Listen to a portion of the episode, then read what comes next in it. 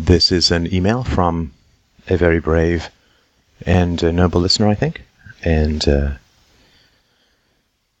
I'm going to take out, of course, identifying details. My name is such and such. Uh, he's at uh, university. He says, Let me start by thanking you for all. Sorry about the murmurcast, but uh, I've got to sleep. The baby's asleep. And my arms, let me start by thanking you for all of your wonderful podcasts. They open my mind to the truth and erase the logical fallacies surrounding me. In eight short months since my first podcast, I have transformed from a born and raised Christian to a strong atheist, and from an Obama supporter to an anarcho capitalist. Most importantly, FDR, Podcast Real Time Relationships in UPB, has opened my eyes towards how I was raised. Before I went to college last year, I had never been introduced to logic or morality, thanks parents, priests, and teachers. Consequently, I could never question my parents' morality because I didn't know jack shit about logical about logic or arguments from morality. So until this past year, I never questioned my parents' actions.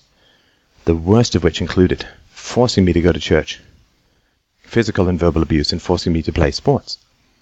When I was six to eleven years old, I told my parents how much I hated going to church, and after being dragged to Sunday school, I would misbehave in church, talk, not sit still, steal my brother's crayons. This resulted in belt beatings from my dad once we got home. The beatings occurred as frequently as I misbehaved in church, school, or at home. Since the age of 13, I have never been physically harmed by either parent. And just to interject, of course, you hit puberty, you got bigger. These uh, heroic, beating up children parents seem to gain uh, quite a lot of self restraint when the child begins to be old enough to fight back. Uh, he continues The verbal abuse came mainly from my dad in the form of yelling, swearing, and name calling, but my mom got her share of yelling in as well. To this day, my dad still yells and swears at all of us. But now, since my brother and I are in college, his attention has turned to my little sister, who is 16. Between my brother, sister, and I, we've probably been called every name in the book. Anyways, next to being forced to go to church, the worst thing was being forced to play sports. My dad introduced and coached me in football, wrestling, and baseball. Surprisingly, sarcasm, I played all three sports until my junior year in high school. My dad didn't give me too hard of a time when I decided to quit football and baseball, but when I had my second thoughts on wrestling, my junior and senior year, he screamed at me for 20 minutes, telling me he would send me to a different school district and not let me drive his car anymore. So he basically got me to stick with wrestling by threatening to rip all my friends away from me and by making me ride a bus every day to a different school.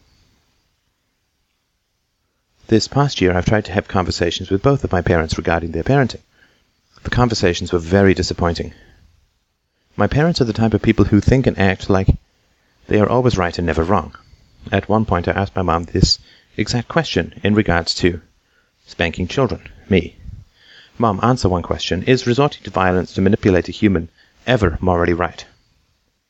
She knows what the obvious answer. She knows that the obvious answer is no, but she refuses to accept that she is wrong and being completely illogical. So she says, yes, and here's why. And then she used this line of bullshit. Quote, I thought at the time that I was doing the right thing, and it was out of love. I don't know how many times I calmly tried to explain to her how her statement needs to apply to everyone at all times, not just children and parents. She refused to listen or recognize the non aggression principle. I then tried to explain to her that she was sidestepping the issue of morality by bringing up an explanation of why she hit me. Amateur tactics like this went on throughout the entire conversation. It took me almost an hour to explain to them that not giving me a choice in any matter involving my life is wrong sports, church, college, etc.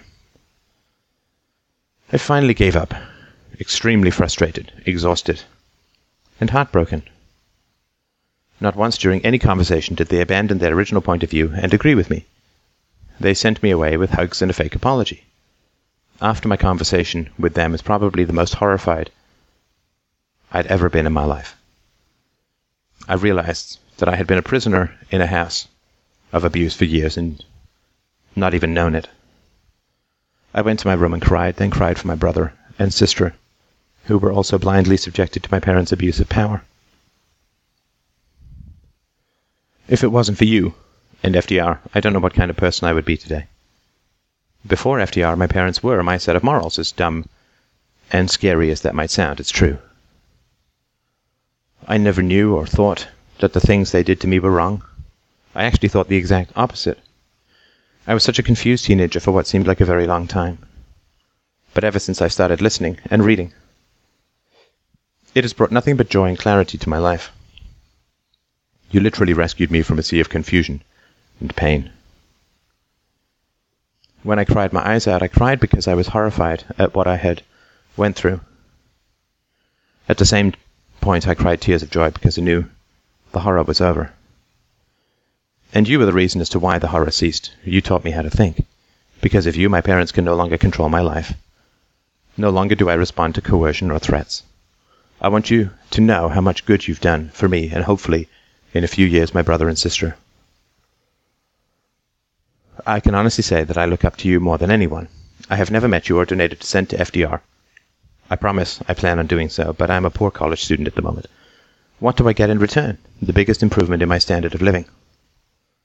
Thank you so much, Steph, for having the courage, wisdom, motivation, and virtue to provide a free website filled with the most important material I've discovered.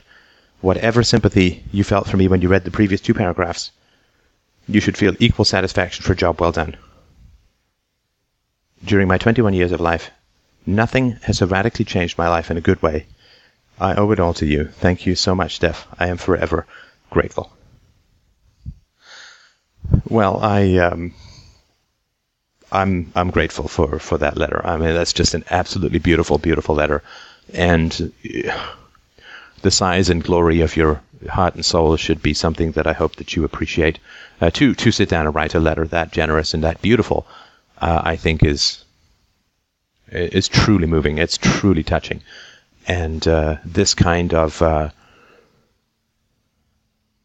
life, the kind of life where you have attempted to reason things out with your uh, family, and uh, I, you don't say whether you're still in contact with them or not. I don't think, but I think that being honest and open about what it is that you have thought and felt in this history, in this relationship, giving people the chance to do the right thing, to come around, to come clean, to deal with things that have happened that have been destructive or violent, uh, I think is is just wonderful. I mean, it's nice to see you say you look up to me, and I, I appreciate that, but um, you know, knock that, uh, you know, knock the bald photo off your altar and put uh, a mirror instead. In in my, I'm absolutely certain that you should be incredibly proud of of who you are and the choices that you've made, and the courage that you have shown. It wasn't me who sat down with your parents and opened up his heart. It wasn't me who made these kinds of choices to do these amazing things with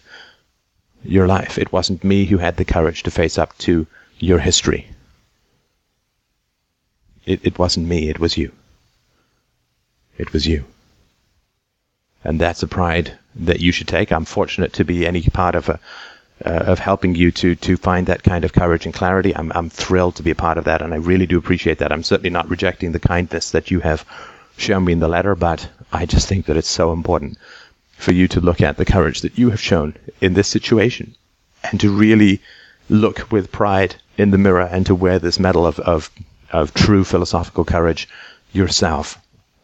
And I appreciate your gratitude. I appreciate the very kind and wonderful things that you have said about me. And I'm thrilled, as always, to be part of any of any of someone's breaking away from destruction or violence uh, after doing his or her very best to try and deal with the situation.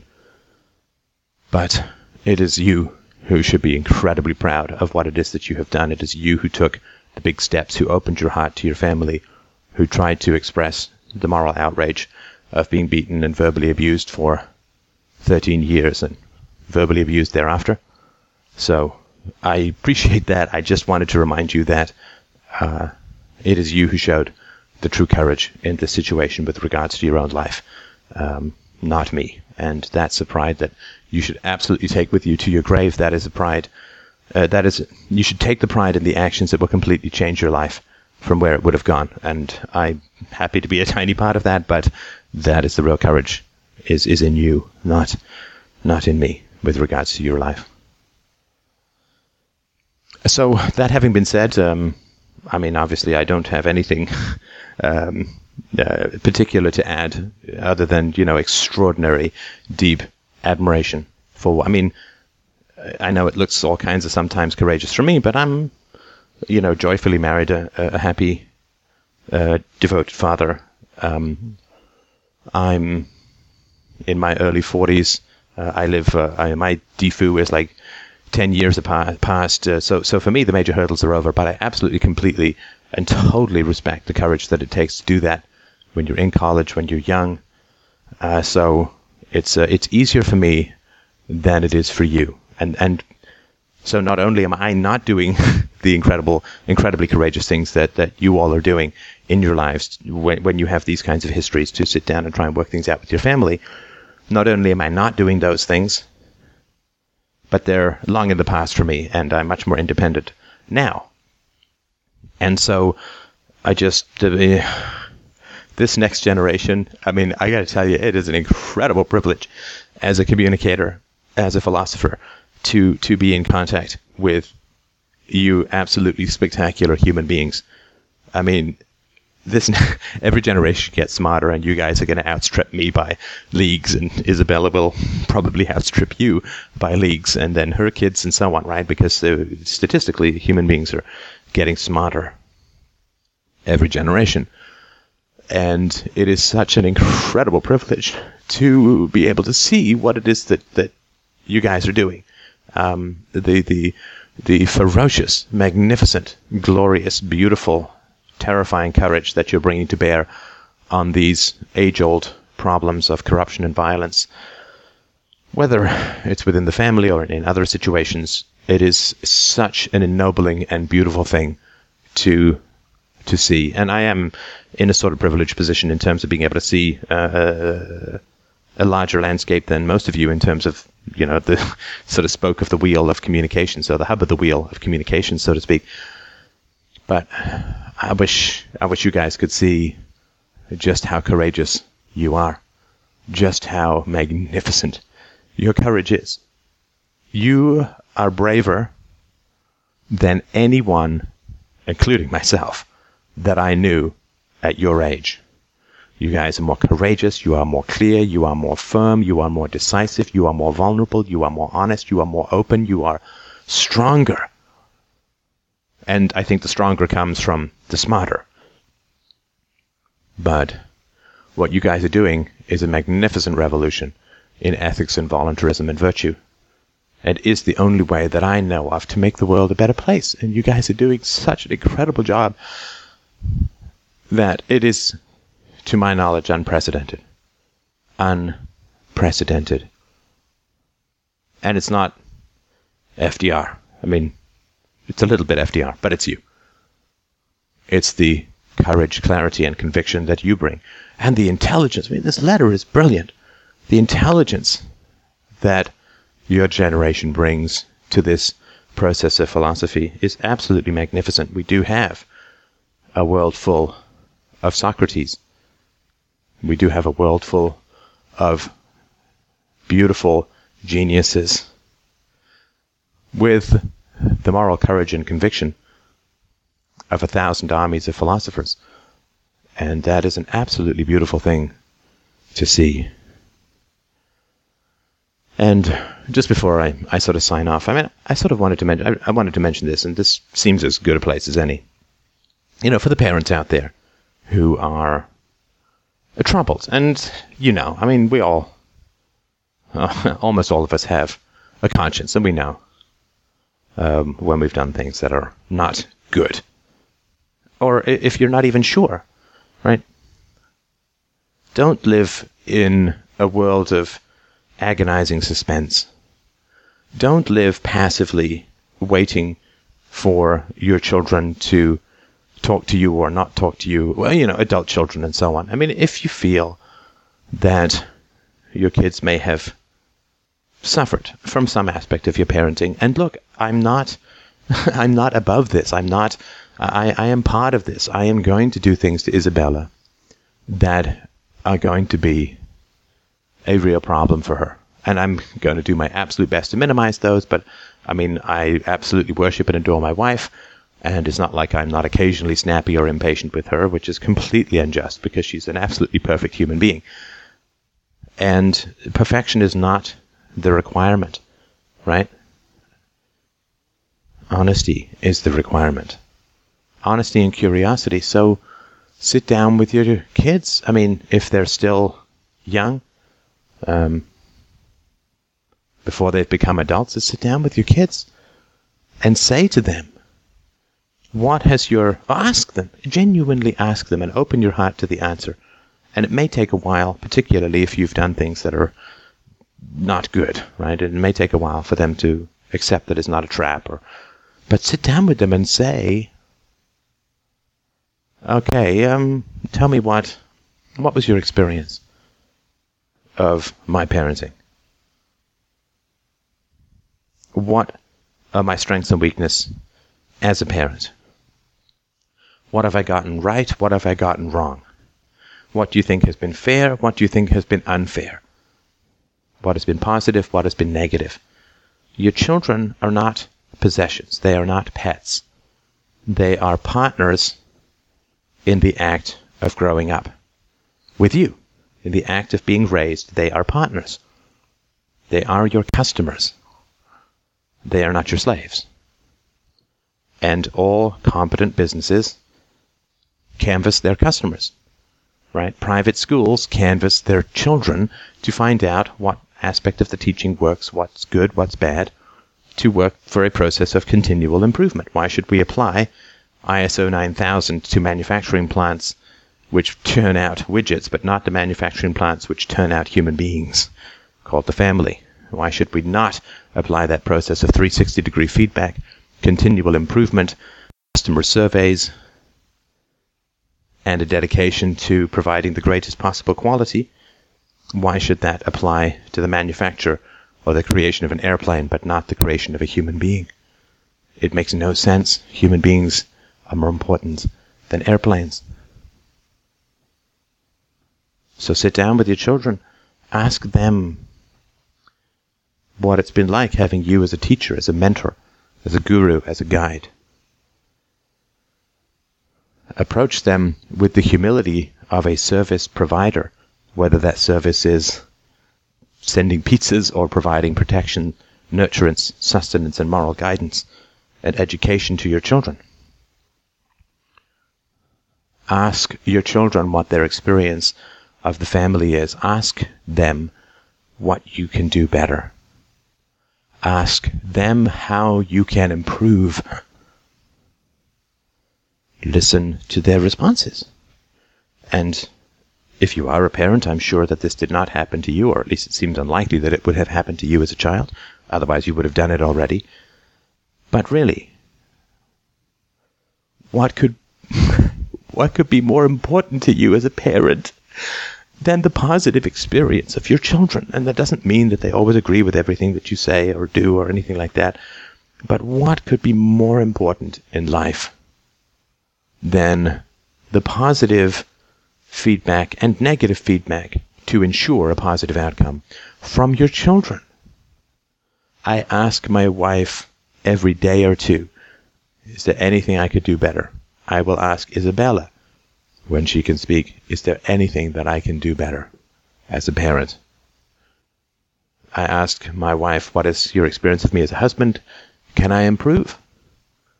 What is your experience of me as a co-parent? Can I improve? What can I do that's different or better? You know, the average household watches like a dozen hours of television or more a week, not even counting, I think, the time that is spent online. So the next time you're sitting down or thinking of sitting down to watch the game or Lost or Prison Break or whatever it is that you're into, you know, just take a moment, take a moment, take a moment of stillness and ask yourself, you know, is, is my TV going to be around when I'm old to take care of me, to help me descend down the dark steps towards death? No. Is my sports team going to be around to nurture me in my dotage? Is my is uh, Michael Scofield going to be around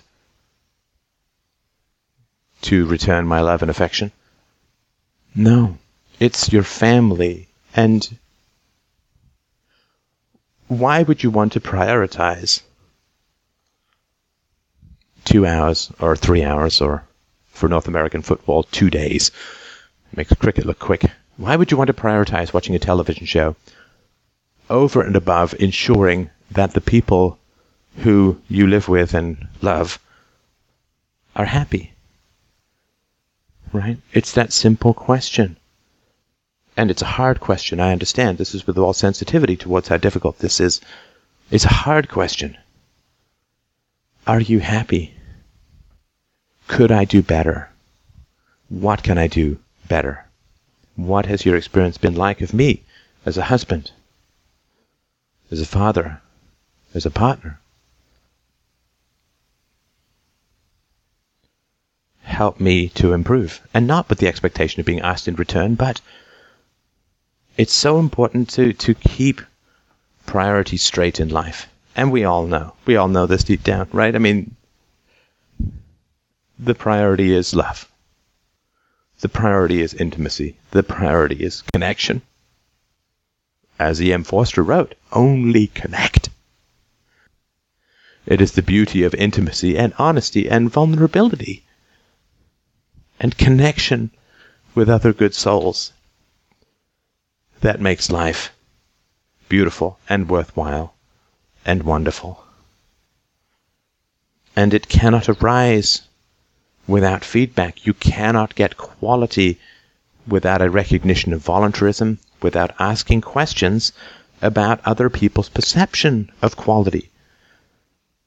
It's fine to say, "Oh, I'm a great dad. Oh, I, I did everything right," or if I did things wrong, it was with the right intentions. You, you can create these empty, fake, bullshit statues towards your own virtue, and we all do, and we all have that temptation. You can do all of that.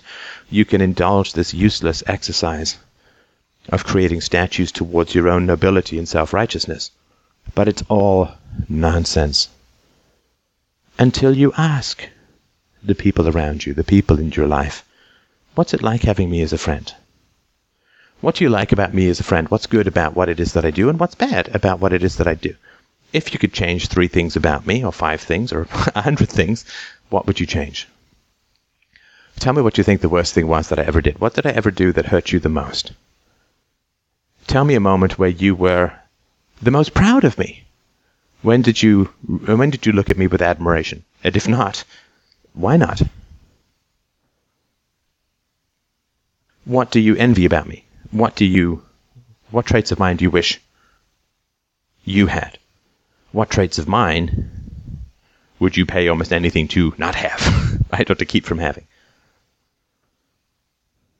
Do you think I'm honest in general? Do you think that I have integrity? Do you think that I'm a good person? And if not, why not? And if so, why so? Do you think that you're a good person? What do you think it's like being your friend?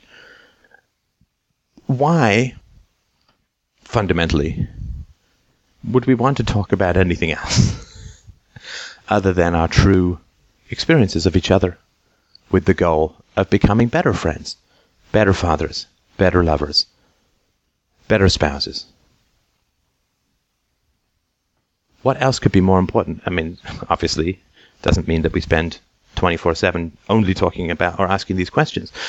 But when you look at the big picture of your life, where it is, where it's going, where it's going to end up, which is the eternal dirt nap we all face, the oblivion of endless ending,